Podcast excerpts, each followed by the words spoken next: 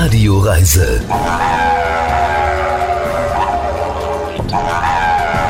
Die Welt mit den Ohren entdecken. Sie hören die Radioreise mit Alexander Tauscher. Ich grüße Sie. Diesmal geht es ins sächsische Elbland auf eine Tour in die Weinregion Sachsens zu einer Reise von Meißen bis nach Radebeul. Wir erleben ein kleines Juwel an der Elbe, Meißen, das nun wieder im alten Glanz strahlt.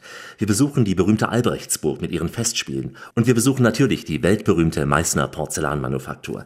Durch die führt uns eine ganz süße Frau, fast zum Reinbeißen. Hallo, ich bin das Schokoladenmädchen aus Meißen und ich wünsche Ihnen viel Spaß mit der Radioreise mit Alex. Von der Schokolade bis zum Wein reicht diese Reise, denn wir sind ja auch auf Schloss Wackerbad zu Gast, dem wohl berühmtesten Weingut im Elbland.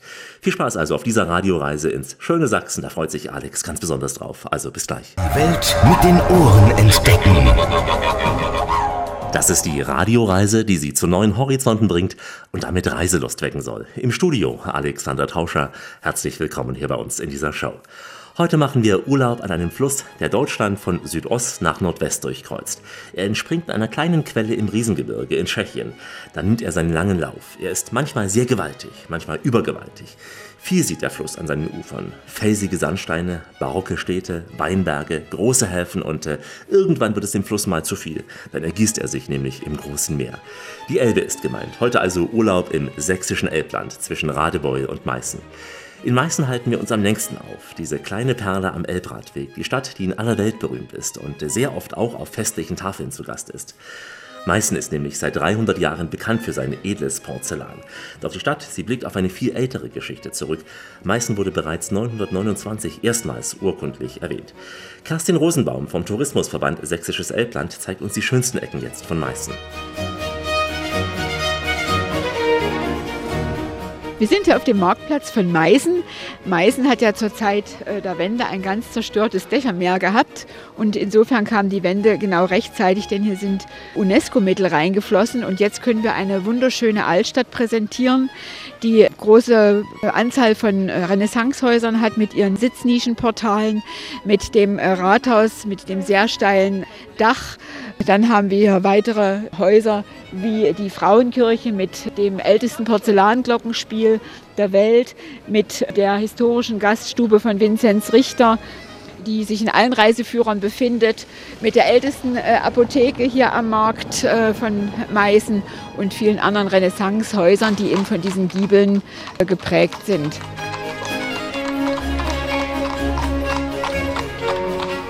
Sehen hier auch Droschken, also Pferdekutschen, die ja, das alte jetzt, Meißen fahren. Dass ich hier auch die Tradition, die wir ja aus Wien oder anderen äh, Altstädten kennen, hier etabliert hat. Die fahren also durch die Altstadt und erfahren die entsprechende Rücksichtnahme auch der Autofahrer und Gäste. Ansonsten ist natürlich Meißen auch eine Station für die Elbradwegstouristen. Wir haben ja viele äh, Hotels, Pensionen und Privatzimmer und auch Ferienwohnungen, die sich sogar auch für eine Nacht äh, vermieten lassen und oder mieten lassen. Und hier können natürlich die Touristen das gesamte Flair genießen und die Angebote, die die Stadt macht, erleben. Zum Beispiel gibt es äh, jeden Tag eine öffentliche Stadtführung hier oder auch äh, besondere Stadtführung, Bummel mit äh, Glühwein in der Winterzeit, mit der Bürgerfrau zum Thema Düfte. Es gibt den kulinarischen Stadtrundgang, wo man also Spezialitäten der Region kosten kann und den Wein. Das Bier ist hier zu Hause. Gibt es die älteste Privatbrauerei Sachsens. Es gibt ganz viel zu erleben hier in Meißen. Wir lieben unser Taufen jedes Meißen, wo Böttger einst das Porzellan erfand. Die braunen Scherben und die weißen, seit 300 Jahren sind sie weltbekannt.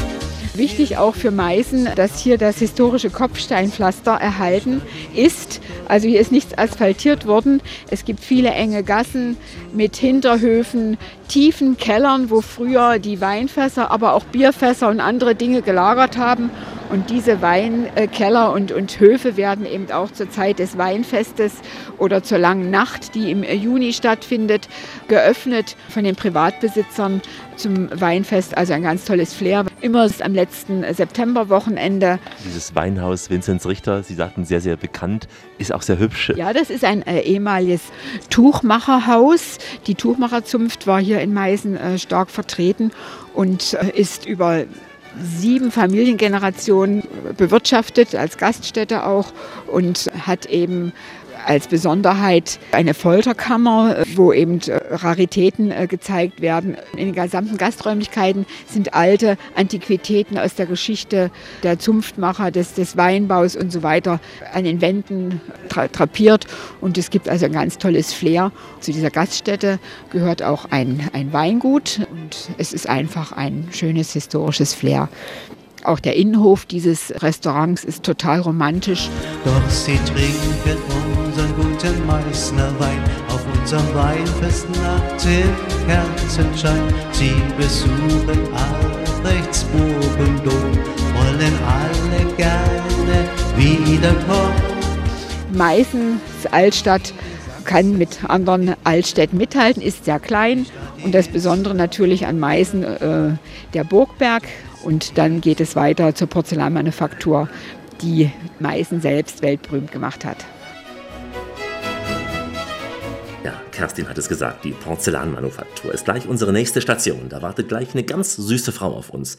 Wirklich ganz, ganz süß. Sie haben sich richtig entschieden, denn Sie haben Kurzurlaub mit uns, mit der Radioreise und Alexander Tauscher heute im Elbland. Das soll heißen, wir sind in Meißen, untrennbar nämlich mit dem Porzellan verbunden, das erste europäische Porzellan überhaupt. Lange war Meißen die führende Manufaktur, weltweit auch, gegründet einst in der Albrechtsburg, die wir auch noch besuchen werden. Die einst königliche sächsische Porzellanmanufaktur, die ging Anfang des 19. Jahrhunderts aus dem Besitz der Krone in das Eigentum des sächsischen Fiskus über. Der hat sich ganz bestimmt übers Geld gefreut. In der DDR, da war die Manufaktur natürlich volkseigen, aber nur vom Namen her volkseigen, denn das Volk hat auch recht selten das Porzellan bekommen. Dafür der Klassenfeind, umso häufiger, denke ich. Seit der Wende gehört sie dem Freistaat Sachsen, der sich auch sicher über die Einnahmen freuen kann.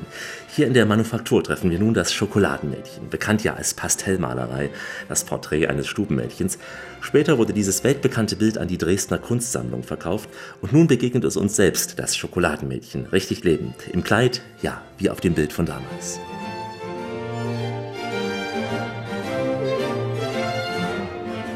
Ich begrüße Sie also ganz herzlich hier in Meißen, in Europas ältester Porzellanmanufaktur.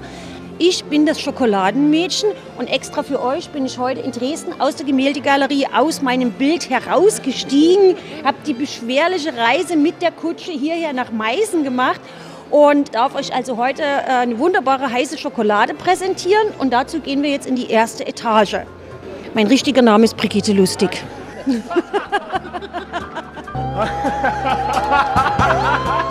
Die Saxonia, das ist also die größte freistehende Porzellanfigur, die die Meißner Manufaktur jemals gemacht hat. Jetzt im Zustand, wo sie gebrannt ist, ist sie 1,80 Meter groß. Sie hat also Modelmaße und äh, sie ist geschaffen worden anlässlich des 25-jährigen Bestehens der Wiedergründung des Freistaates Sachsen. Und der Chefmodelleur hier bei uns im Haus ist der Jörg Danielczyk. Und er hatte also die Idee. Und von der Idee bis zur Ausführung hat es drei Jahre gedauert. Der Jörg Danielczyk hat früher auch schon mit richtigen Models zusammengearbeitet, mit Coco Chanel. Und heute ist das ja anders als früher. Früher war das so, wenn man sich ausformen ließ in Porzellan oder malen ließ, musste man den Maler bezahlen. Na, wenn der Künstler heute kommt und sagt, ich möchte dich in Porzellan ausformen, dann bekommt das Model das Geld. Und um dem zu entgehen, hat er aus seinen früheren Arbeiten sich die Lieblingsmodels herausgesucht, die ihm am besten gefallen haben. Das könnt ihr euch jetzt selber raussuchen, ob ihr irgendetwas wiedererkennt. Eine Puppe aus Meißner Porzellan solle Gruß, ein Gruß aus Sachsen sein. Eine Puppe zerbrechlich, filigran und so wertvoll wie ein Edelstein. Die Besonderheit äh, dieser Saxonia sind diese ganzen vielen Schneeballblüten. Das ist ein Dekorelement und man hat früher Geschirr damit verziert, man hat Vasen damit verziert. Wir werden noch was oben in der Schauhalle sehen. Und man hat es heute verwendet für Schmuck. Das kann man hier also in der Manufaktur auch kaufen. Dann ist aber das für den Armband, für die, für die Kette, für den Ring, ist es also nie aus Porzellan, sondern das sind Halbedelsteine aus Amethysten hat man das hergestellt damit das nie kaputt geht beim Tragen. Schokolata. Schoko, Schoko, Schokolata.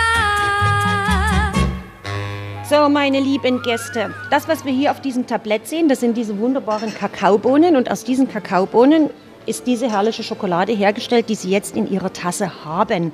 Schokolade bezeichnen wir ja heute eigentlich das, was das Abfallprodukt der Kakaobohne ist, also diese Tafelschokolade. Das ist das, was entsteht, wenn man die Kakaobohnen malt, wenn also diese Kakaobutter da herauskommt. Schoko, Schoko, Schokolade. Oh, Senora, die machen, min so berühmtes Schoko, Schoko, Schokolade. Und äh, das, was wir jetzt in der Tasse haben, das ist dieses wunderbare Kakaopulver. Und es gibt da ein schönes Rezept dazu, und zwar ein Rezept aus dem 18. Jahrhundert. Vier Esslöffel des besten Kakaos mit einer Tasse Wasser verquirlen, samt einer Tafel Bitterschokolade unter ständigem Rühren in einem Topf erhitzen. Einen Liter Milch hinzufügen, ein Teelöffel Zimt, eine Messerspitze Kardamom, eine Löffelspitze von gemahlenem Anis und Nelken sowie einen Esslöffel Vanillezucker. Mit dem Stabmixer, Stile des 18. Jahrhunderts, ne? aufschäumen. Eine Prise Chili verleiht dieser äh, Schokolade schon wie am Hof von Versailles eine rassige Note. Ja, wir haben gleich nochmal Spaß mit Frau Lustig als Schokoladenmädchen. Übrigens, diese Schokolade, die war so stark, die lag mir wirklich den ganzen Tag ganz, ganz schwer, fast bleiernd im Magen. Wir sind im Elbland mit der Radioreise Alexander Tauscher unterwegs in seiner alten sächsischen Heimat. Als Kind haben wir ja damals gelernt, wie eigentlich Porzellan entstand. Vielleicht kommt es Ihnen ja bekannt vor, die Geschichte. Es war nämlich Johann Friedrich Böttger gewesen. Der hatte Anfang des 18. Jahrhunderts behauptet, dass er aus wertlosen Materialien Gold herstellen könne. Nun ja, der sächsische Kurfürst August der Starke bekam glänzende Augen, ließ Böttger in der Jungfernbastei einsperren, damit er Gold herstellen konnte. Böttger hat hin und her geforscht und äh, irgendwann, irgendwann kam das europäische Porzellan heraus. Die Chinesen hatten das ja schon längst erfunden, das Porzellan, aber sie haben es halt als Geheimnis nicht verraten. Also heute, heute machen es die Chinesen umgekehrt. Sie klauen bei uns die Patente, hm, mal ganz salopp gesagt. Zurück von den Chinesen zu uns in die erste europäische Porzellanmanufaktur in Meißen, durch die uns weiter Brigitte Lustig weiter lustig führt.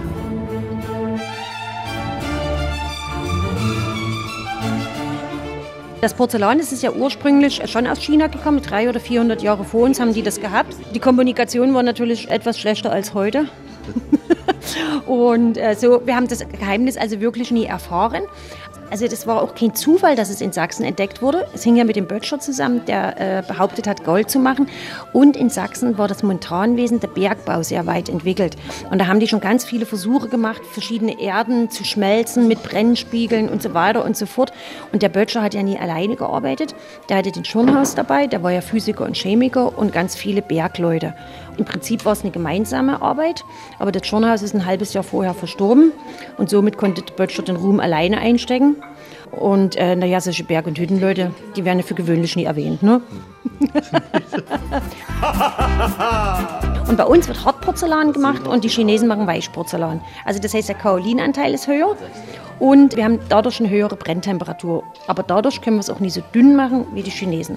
Ne, weil Weichporzellan wird nur bei 1250 ungefähr gebrannt und da wird es nie so weich im Brennen und da hat es nie so eine hohe Standfestigkeit und da kann man es aber eben auch dünner machen. Und die Chinesen haben es bis heute nicht verraten, ihr Geheimnis. Ähm, naja, das weiß ich jetzt nie. Was bei uns ein Geheimnis ist, das sind die Farben, die die Maler benutzen. Aber ansonsten, das Porzellan herstellen an sich ist nie so geheim. Da wären wir ja reicher und weiter. Ne? Also da würde es uns hier viel besser gehen, wenn das noch so geheim wäre wie im 18. Jahrhundert. Wir sind jetzt hier am Arbeitsplatz des Drehers und wir werden uns heute mal anschauen, wie so eine Tasse aus Meißner Porzellan hergestellt wird. Und das wichtigste Arbeitsinstrument des Drehers ist also auch heute noch die Töpferscheibe. Und wenn wir da mal nach unten schauen, da sieht man, dass die also auch heute noch mit dem Fuß angetrieben wird. Aus dieser Vakuumstrangpresse, da kommt dieser Massestrang heraus. Das ist das, was er jetzt auf seiner Drehscheibe hat. Und jetzt wird also mit nassen Fingern die Masse vorsichtig von unten nach oben gezogen. Außen bildet sich dann so ein Masseschläger. Und das ist sozusagen die Vorform für die spätere Tasse. Das ist ein Hubel. Und der Begriff Hubel kommt auch von etwas anheben. Und man sieht also jetzt, dass er mit dieser Metallschiene diese flüssige Porzellanmasse dort entfernt. Das ist dieser Schläger. Und jetzt daran anschließend wird dieser Hubel von diesem Massestrang abgeschnitten. Und jetzt wird also dieser Hubel da in diese Gipsform hineingestellt. Und mit einem nassen Schwamm wird jetzt die Masse fest von unten nach oben an diese Gipswandung angedrückt. Der Dreher hat jetzt noch so ein kleines Hilfsmittel. Das ist eine Metallschablone. Die hat einen festen Anschlag an diese Gipsform. Und damit gibt man jetzt dem Tassenkörper eine gleichmäßige innere Form, aber auch eine gleichmäßige Scherbenstärke. Ist natürlich für jede Tasse eine andere Schablone notwendig, ne, weil die sind ja nie alle gleich. Ja, jetzt ist also der Tassenkörper dort eingedreht. Man kann das jetzt auch noch nicht sofort herausnehmen, weil die Masse ist einfach noch zu weich und äh, da würde das deformieren. Die Gipsformen müssen trocken sein und deshalb hat man hier eine Wartezeit von ca. 30 Minuten. Das haben wir jetzt schon mal vorbereitet für Sie, damit Sie nicht zu spät zum Mittagessen kommen. Ne? und so sieht das dann also aus, wenn der Dreher also diesen Tassenkörper aus der Gipsform herausgenommen hat. Ist es jetzt hier nur Schaumanufaktur oder wird es jetzt auch verkauft, was ihr jetzt macht? In dem Fall, jetzt wenn wir die Tasse rumgeben, dann wird sie nicht mehr verkauft, ne, weil sie wird nie gerade wieder aus dem Rundgang hier hervorkommen. ähm, bei dem Dreherarbeitsplatz ist es so, dass also hier nichts verwendet wird, was er fertigt. Aber wenn man drüben in der Malerei ist, also das geht natürlich schon noch in die Produktion. Und bei der Bossiererin ist es auch schwierig, dadurch, dass die Teile zu lange hier trocken liegen und dann gehen die Figuren auch beim Brennen kaputt. Ja, also das wird auch nie verwendet. Der, der Herstellungsprozess ist eben genauso, wie es hier gezeigt wird. Brigitte Lustig, ein unterhaltsames Schokoladenmädchen in der Meißner Porzellanmanufaktur, hat mich von der Art und vom Äußeren her ein wenig an die sächsische Schauspielerin Katrin Weber erinnert, wenn Sie die kennen sollten. Einfach ein Original, so wie einige aus dem Elbland. In Farbe und Stereo, direkt vom Mund ins Ohr. Und da soll sie auch bleiben. Die Radioreise mit Alexander Tauscher. Grüße Sie, heute unterwegs im sächsischen Elbland.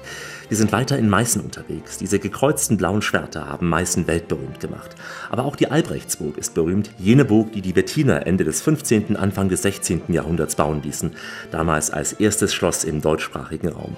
Und hier auf der Burg begann im Prinzip auch die Geschichte der Meißner Porzellanmanufaktur. Aus heutiger Sicht sehr gut, nur damals hat die Produktion ziemliche Schäden in der Burg verursacht. Falk Diesner führt uns nun durch diese Albrechtsburg, die Geburtsstätte von Sachsen. But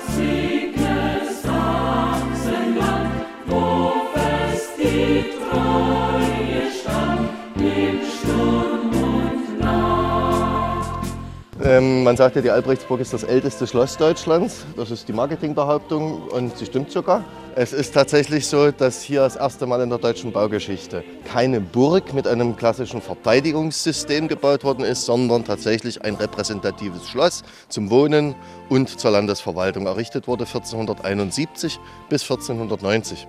Und äh, Bauherren sind die zwei gemeinsam regierenden Brüder in Sachsen, Ernst und Albrecht von Wettin gewesen. Und sie haben den Architekten und Baumeister Arnold von Westfalen beauftragt, diesen Neubau anstelle der alten Markgrafenburg zu errichten. Und wenn ich sage alte Markgrafenburg, geht das zurück bis ins Jahr 929, als unser erster deutscher König hier oben die erste Militärbefestigung gegründet hat. Und diese Militärbefestigung stellen Sie sich bitte als Holzkonstruktion vor, wie ein Vor im Wilden Westen des 19. Jahrhunderts. Also nichts Spektakuläres, hölzerne Wachgebäude, Palisadenzäune und dergleichen. Und diese erste Anlage, die vor 1000 Jahren errichtet worden ist, ist dann späterhin Ende des 10. Jahrhunderts in Stein übertragen worden. Man hat also dann in Stein weitergebaut, größer gebaut.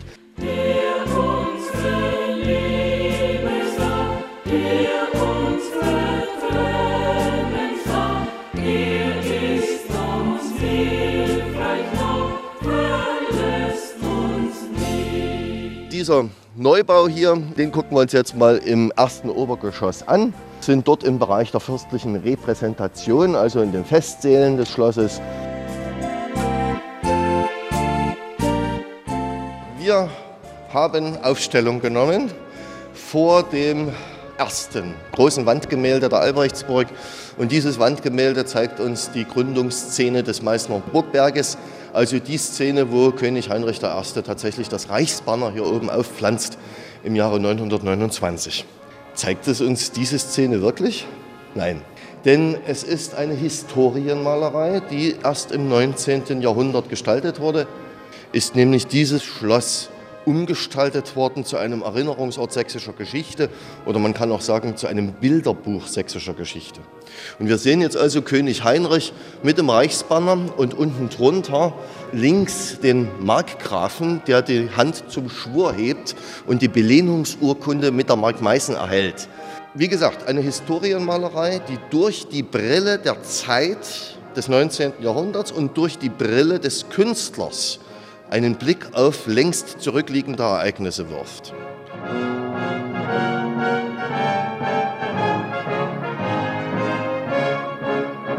Dieses Schloss stand schlicht und ergreifend leer über Jahrhunderte. Eine einzige Dame hat hier drin gelebt, tatsächlich zwischen 1489 und 1500. Das war die Ehefrau von Herzog Albrecht, die böhmische Königstochter Sidonia oder Zedena oder Stjenka. Nach ihrem Auszug wurde die Albrechtsburg nur gelegentlich zu Jagdausflügen genutzt oder zu äh, hohen christlichen Feiertagen, Ostern zum Beispiel, hat der sächsische Herrscherhof doch gerne hier in Meißen Station gemacht, hat sich die Messe im Dom angehört und hat dann hier natürlich auch übernachtet und getafelt.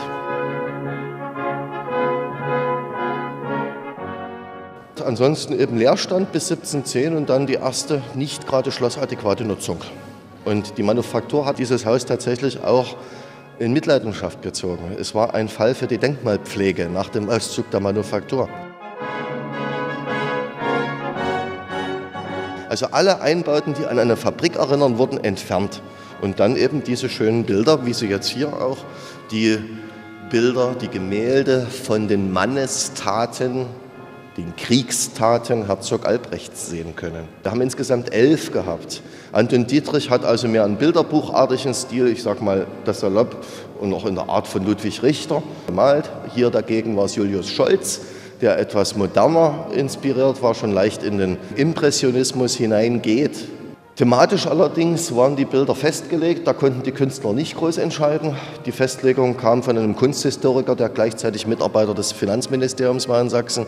Wie praktisch, ne? Dessen Brot ich esse, dessen Lied ich singe. Das kennen wir ja auch heute noch. Aber ich verspreche Ihnen, ich werde heute nicht singen, nein, auch wenn es später noch um den Wein gehen wird. Burgfestspiele, Radfahren und Wein sind ein paar unserer nächsten Stationen im sächsischen Elbland. Wie immer an dieser Stelle auf Weiterhören. Radioreise mit Alexander Tauscher. Richtet auf eure Lauscher, denn hier spricht der Tauscher, der Alexander, grüßt sie alle miteinander und wünscht auf diese Weise eine schöne Radioreise. Heute sind wir im Herzen von Sachsen, im Elbland, bei Dresden und weiter unterwegs in Meißen. Das wohl prächtigste Gebäude von Meißen ist ohne Frage die Albrechtsburg, die lange leer stand, bis August der Starke die Burg als Europas erste Porzellanmanufaktur nutzte. Wir laufen nun weiter durch diese Burg, in der früher Fürsten über die Geschichte Sachsens entschieden. Früher war das gewesen. Und äh, das junge neue Sachsen, das wurde hier nach der Wende gegründet, wie uns Falk Diesner gleich noch sagen wird, nachdem wir uns die Treppe hochschwingen. Und äh, Kraft dazu gibt uns der Prinz Friedrich August von Sachsenmarsch.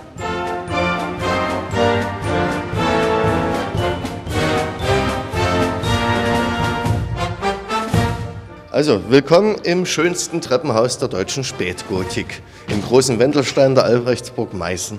Hier hat also Arnold von Westfalen tatsächlich sein Meisterwerk abgeliefert. Und zwar einerseits durch das offene Treppenauge, durch diese Treppenspindel, um die sich die Treppe selbst herum wendelt, windet, deswegen auch Wendelstein. Und wenn Sie genau hinschauen, die Treppen sind auch alle auf Gewölben aufgelegt und durch Gewölbe abgestützt. Ist wie eine äußere Gebäudeschale, die der Architekt hier drumherum gelegt hat. Die Gebäudeschale von außen ist zugleich Wetterschutz, also gegen schrägstehenden Regen zum Beispiel, weil die Fenster hier oben alle offen waren ursprünglich. Und zum Zweiten ist es Bühne für die Herrscher. Bühne für die, die sich dem Volke zeigen wollen. Sie können hinaustreten und den Jubel ihrer Untertanen an das erlauchte Ohr dringen lassen. Fröhlich sollt ihr sein, ihr Sachsen, da bin ich euer Mann. Parteien machen eh nur Faxen, lasst die erst gar nicht ran.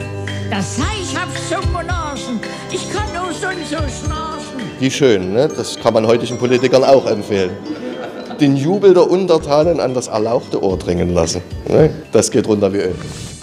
Ich will nur noch König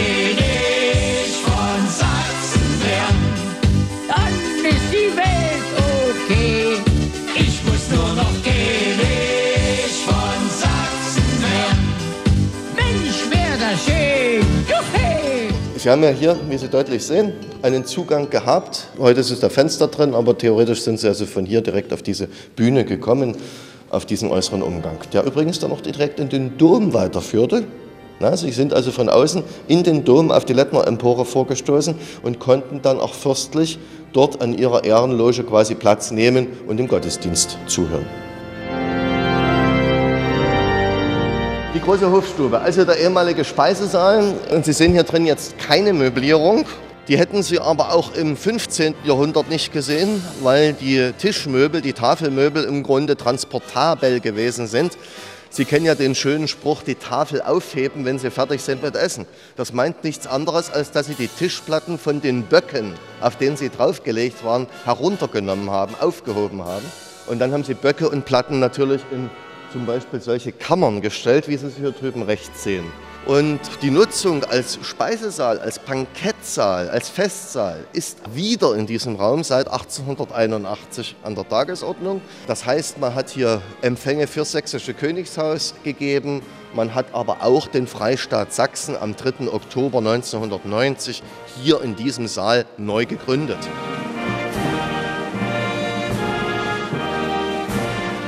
Und demzufolge trifft auch der Werbespruch zu, die Albrechtsburg oder der Meißner Burgberg sei die Wiege Sachsens.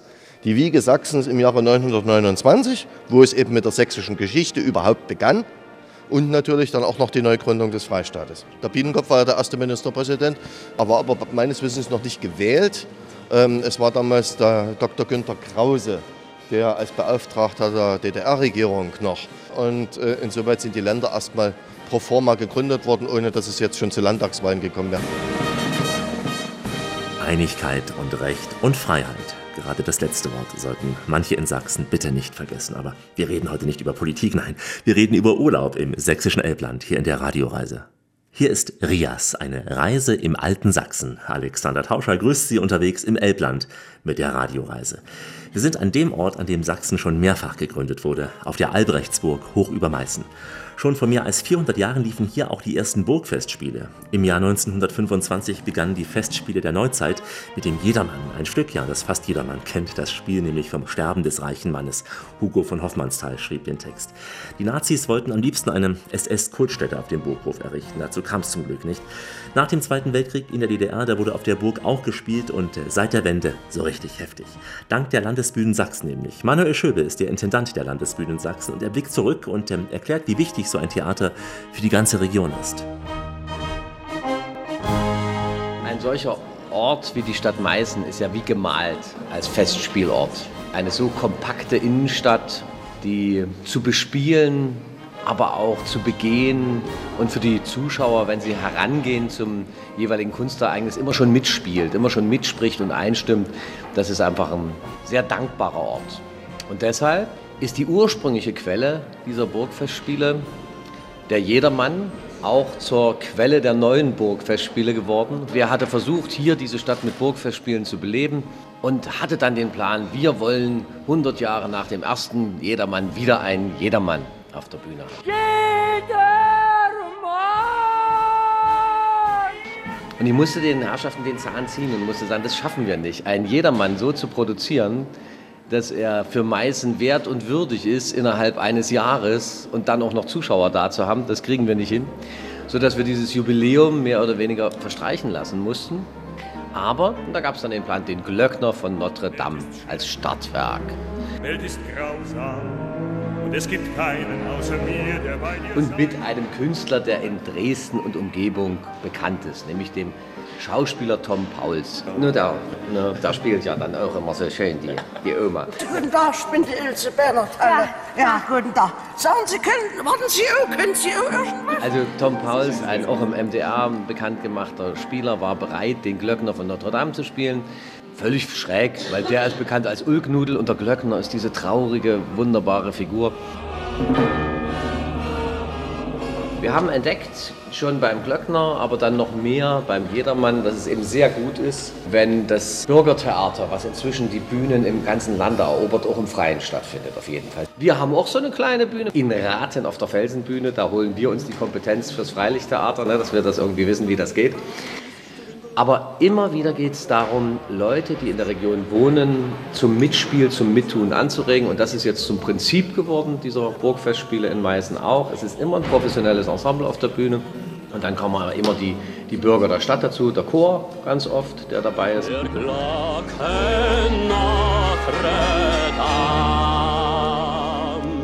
Sie haben hier den Zusammenklang zwischen dem Dom und der Burg und dieser Einbindung in den mittelalterlichen Stadtkern.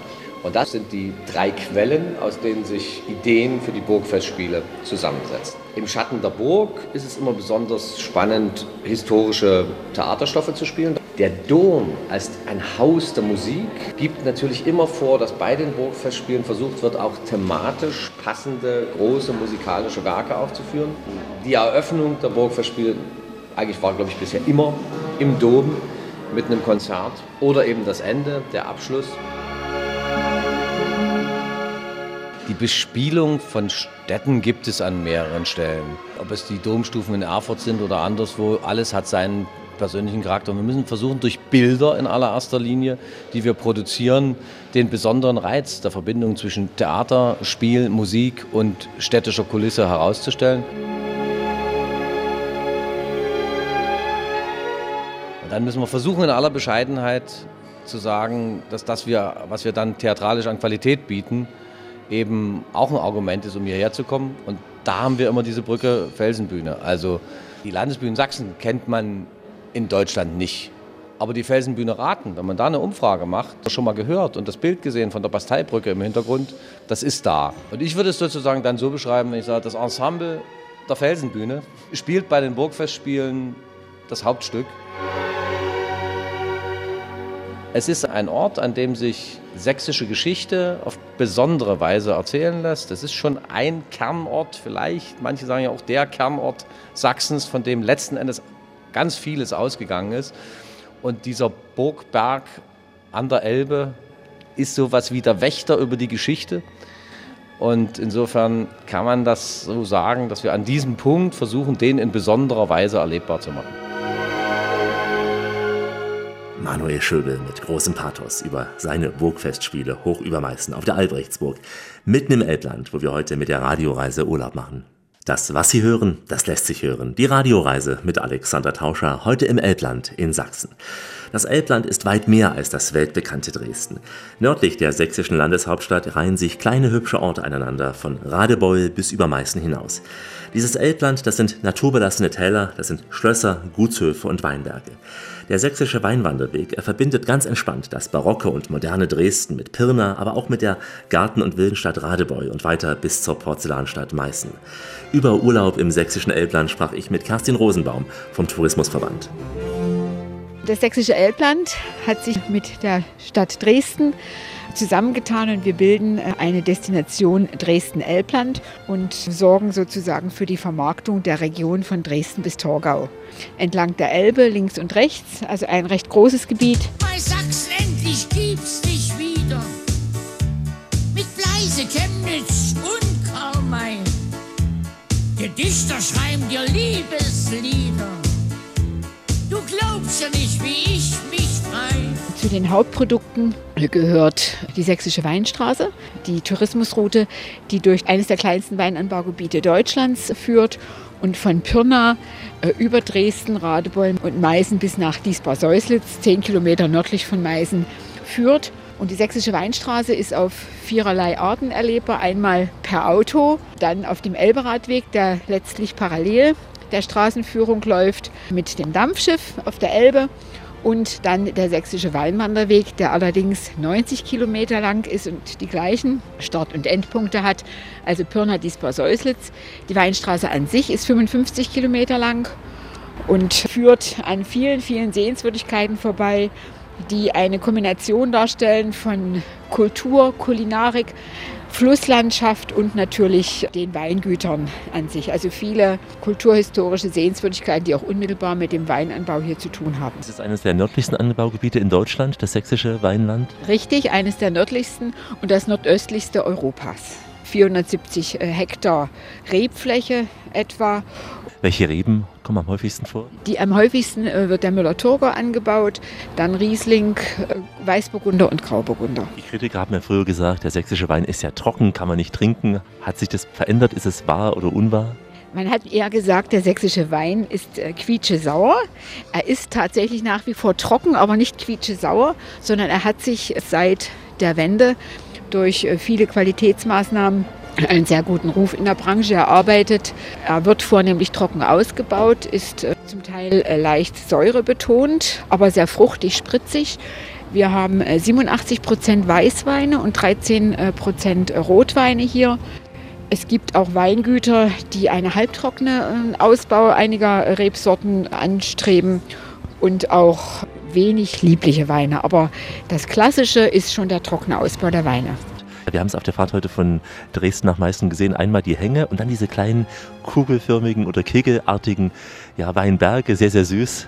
Ja, dieses Weinanbaugebiet in Sachsen sind viele kleine Weinparzellen und äh, Weinhänge, die sich nicht in einer Gesamtheit entlang der Elbe erstrecken, sondern doch punktuell sich auftun und äh, werden von äh, etwa 35 äh, Weingütern bewirtschaftet. Dazu kommt die Bewirtschaftung durch Kleinwinzer also Freizeitwinzer, die ihre Reben in der sächsischen Winzergenossenschaft in Meißen abgeben und die letztlich auch für den Erhalt der Kulturlandschaft mit seinen Steilterrassen und den Trockenmauern beitragen.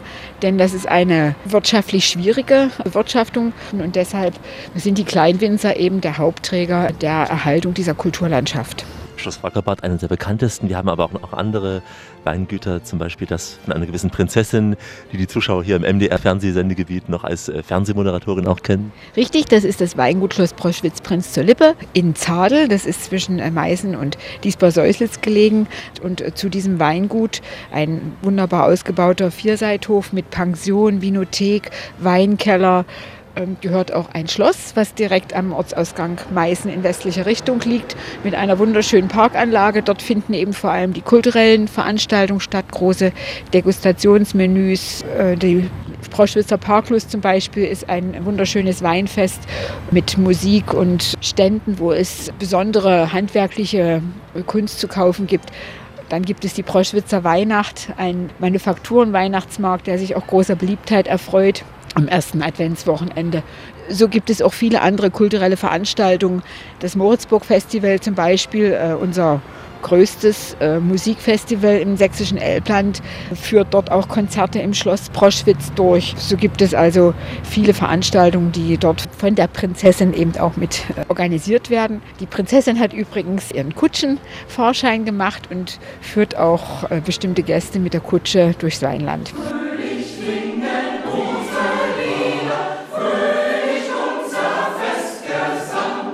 Passend zum Weinen sang hier der sächsische Winzerchor Meißen. Sie wissen ja, Wein und Gesang.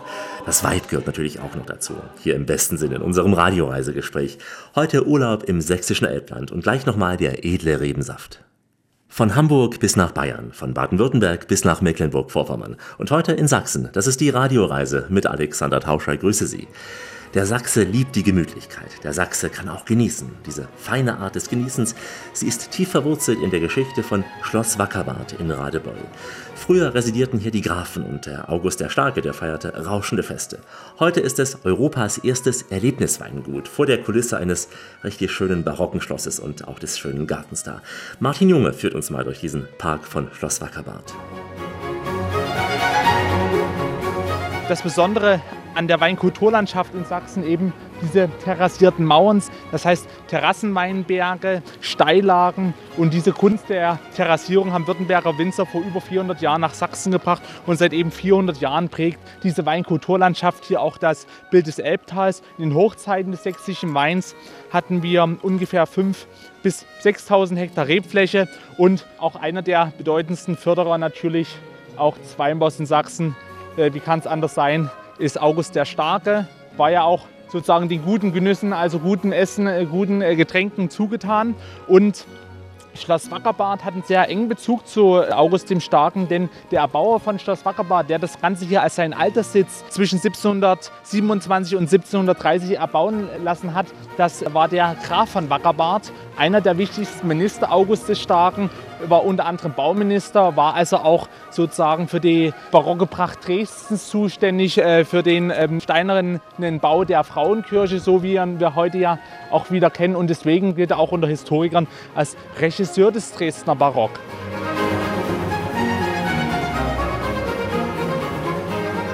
Was wir natürlich sehen, ist einfach hier ein Ensemble. Die Winzer würden da eine Cuvée sagen aus einer barocken Schloss- und Gartenanlage aus einer modernen Wein- und Sektmanufaktur und aus historischen Terrassenweinbergen, die eben auch seit 400 Jahren das Ambiente des Elbtals entscheidend prägen. Wir sehen eine kleine Kapelle hier. Ja, das ist äh, unser Belvedere. Das ist das Lustschlösschen des äh, Grafen von Wackerbad und heute auch ein beliebter Ort, wo über 120 Paare im Jahr das Jawort sich geben.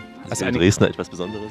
Ja, definitiv, weil es einfach auch dieses Lustschlösschen einfach auch malerisch wirklich mitten in den äh, terrassierten Weinbergen liegt und es ist einfach ein schöner Anblick. Sie haben wahrscheinlich auch viele Events hier, ja. Genau, wir sind ein Erlebnisweingut. Das bedeutet, dass wir jeden Tag Gäste hier bei uns vor Ort haben. Wir haben also über 190.000 Gäste oder Besucher pro Jahr, denen wir von täglichen Führungen über Weinbergswanderung, über kulinarische ähm, Themen wie zum Beispiel eine, ein schönes Menü, Wein und Schokolade, Wein und Käse, aber unter anderem auch Konzerte, Lesungen, Open-Air-Veranstaltungen und natürlich auch zur Weihnachtszeit das eine oder andere Weihnachtsschmanke eben anbieten. Da haben wir unter anderem äh, unser Lichterfest, wo wir immer darauf hoffen natürlich, dass unsere barocke dann auch in Schnee getaucht ist über das gesamte erste Adventswochenende äh, gemeinsam mit den Landesbühnen Sachsen, wo wir unter dem Motto Licht und Märchen also hier unseren Gästen auch einen gemütlichen, aber auch märchenhaften Ausflug in die Weihnachtszeit bieten. Wir haben unterschiedliche Märchen, die hier dargestellt werden. Wir haben unter anderem Papageno, wir haben die Suche nach der goldenen Gans. Also es ist einfach so ein Thema, wo ich sage, das ist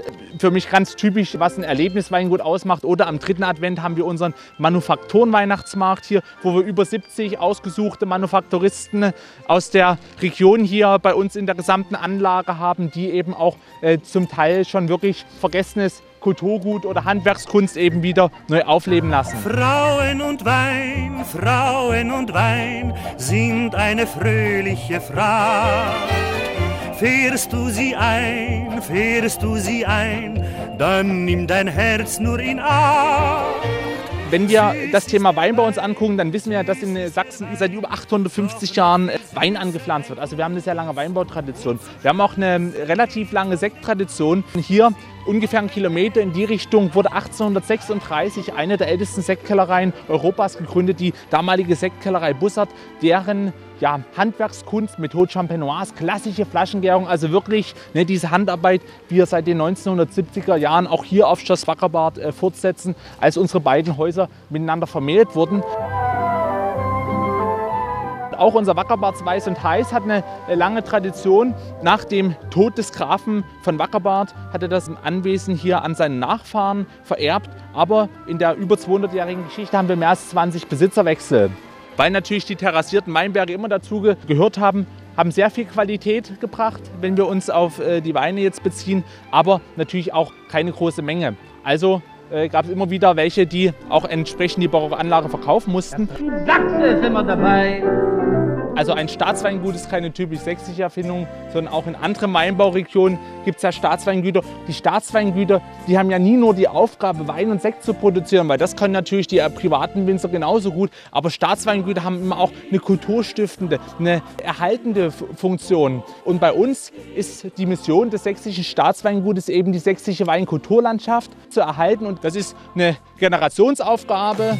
Trink mal Sachse, trink und jetzt mach dein eigenes Ding. Hebe Kannen Luft zum Kopf, schluck es Mundwohl, dir geht's gut. Dring mal Sachse, eine Coverversion des bekanntesten aller sächsischen Schlager Sing mal Sachse. Riesenerfolg damals für Jürgen Hart.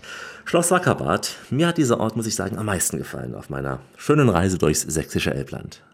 Die Radioreise mit Alexander Tauscher geht langsam in die Schlussetappe. Heute eine Tour ins sächsische Elbland.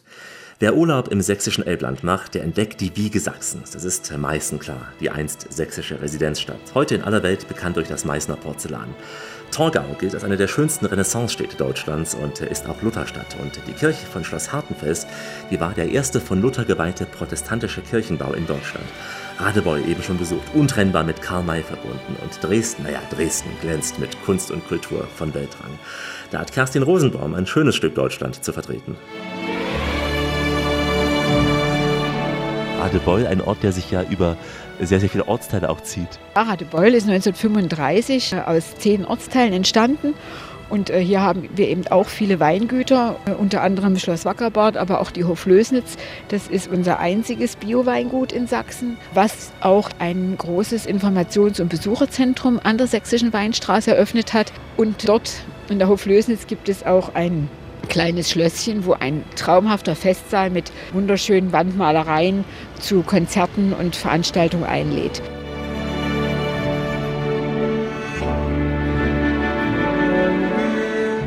Ansonsten haben wir viele kleine Weingüter. Ich möchte da beispielhaft Karl Friedrich Aus nennen, Haus Steinbach, das Rätschgut, Weingut Drei Herren, die sich also in Radebeul auf der Winzerstraße wie eine Perle nach der anderen aufreihen.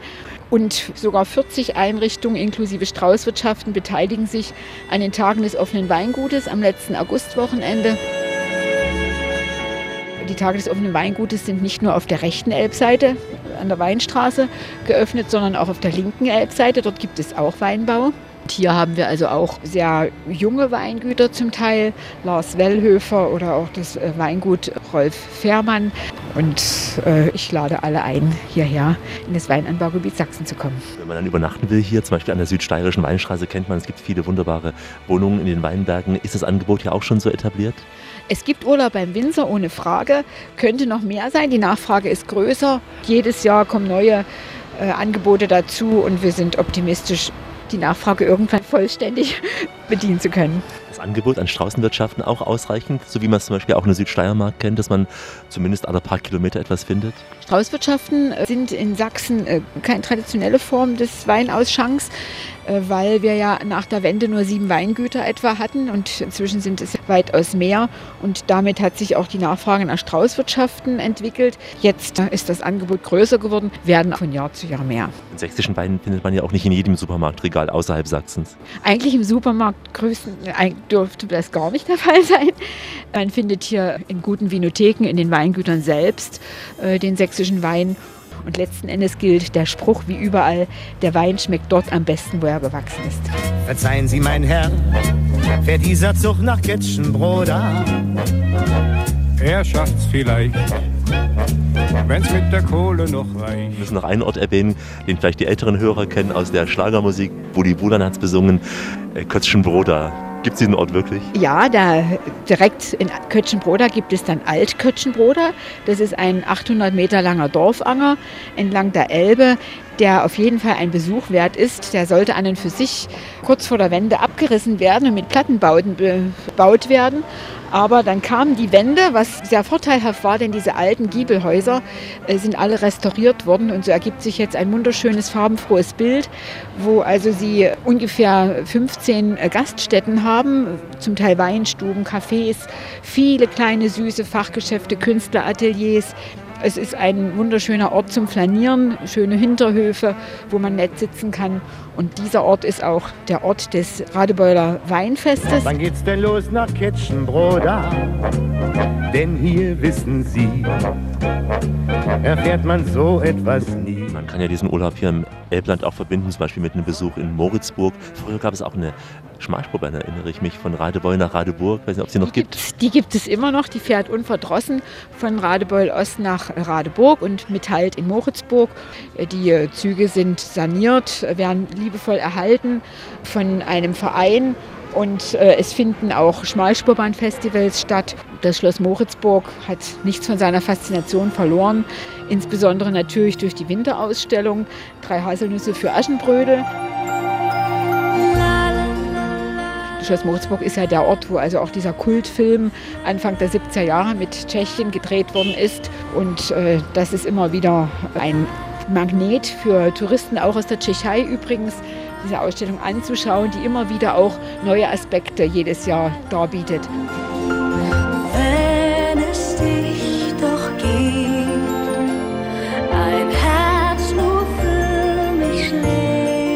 Und ich möchte auch unbedingt noch hinweisen auf das Fasanschlösschen. Das ist das kleinste Schlösschen in Sachsen, ein Rokokoschloss, was unweit von Schloss Moritzburg zu finden ist.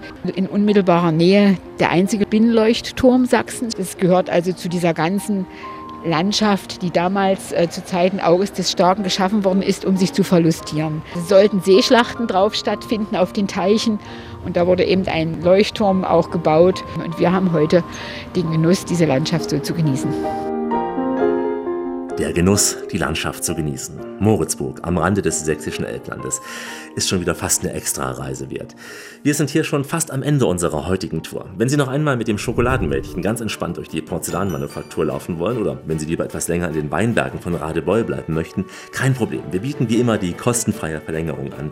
Unter www.radioreise.de können Sie nämlich diese Elblandreise noch einmal hören, wann immer Sie wollen, wo immer Sie wollen und vor allem wie oft auch immer Sie wollen. Hier finden Sie auch eine Sendung ins benachbarte Dresden, auch sehr empfehlenswert und ich denke mal bei Ihrem Urlaub ohnehin sicher ein Programmbestandteil. www.radioreise.de, hier auch die Fotos und Texte in unseren Blogs und die aktuellen Infos gibt es wie immer bei Facebook und überall da, wo der moderne Mensch sonst noch unterwegs ist. Ich verabschiede mich in den Sprachen der Welt, die Sie sicher auch im sächsischen Elbland hören werden. Goodbye, au revoir, ciao, auf Wiederloge, adios, hey, farewell, tschüss, bis wieder Shalom und Salam alaikum und äh, im Elbland sagt man auch ganz gern, mach's gut oder tschüssi. Hallo, mein Name ist Falk Diesner, ich bin der Museologe in der Albrechtsburg und grüße sehr herzlich die Hörer der Radioreise mit Alex. Mein Name ist Manuel Schöbel, Intendant der Landesbühnen Sachsen. Ich grüße hier vom Burghof auf der Albrechtsburg die Hörer von der Radioreise mit Alex. Wir sind hier in Meißen. Liebe Hörer, ich bin das Schokoladenmädchen hier in Meißen. Ich bin ja nun schon in die Jahre gekommen, obwohl man sieht es mir gar nicht an. Der Lyotard hat mich gemalt im 18. Jahrhundert. Äh, Ich habe ihm immer die heiße Schokolade gebracht, als er die Kaiserin malen sollte. Da hat er ein bisschen ein Auge auf mich geworfen, hat sich hochgradig verliebt und hat sein ganzes Herzblut in dieses Bild gelegt. Und deshalb bin ich also berühmter als das eigentliche Auftragswerk, was er malen sollte. Und jetzt möchte ich alle Gäste von Radio Reisen mit Alex grüßen und ich möchte Sie natürlich auch alle ganz herzlich einladen zu einem Besuch in der Porzellanmanufaktur in Meißen. Mein Name ist Martin Junge. Ich wünsche Ihnen viele Grüße von Schloss Wackerbad, dem ersten Erlebnisweingut in Europa. Und grüße die Hörer von Radio Reise mit Alex. Liebe Hörerinnen und Hörer von Radio Reise Alex, ganz herzliche Grüße aus dem Elbland. Und wir wünschen uns, dass Sie zu uns kommen und die Weinlandschaft hier erleben.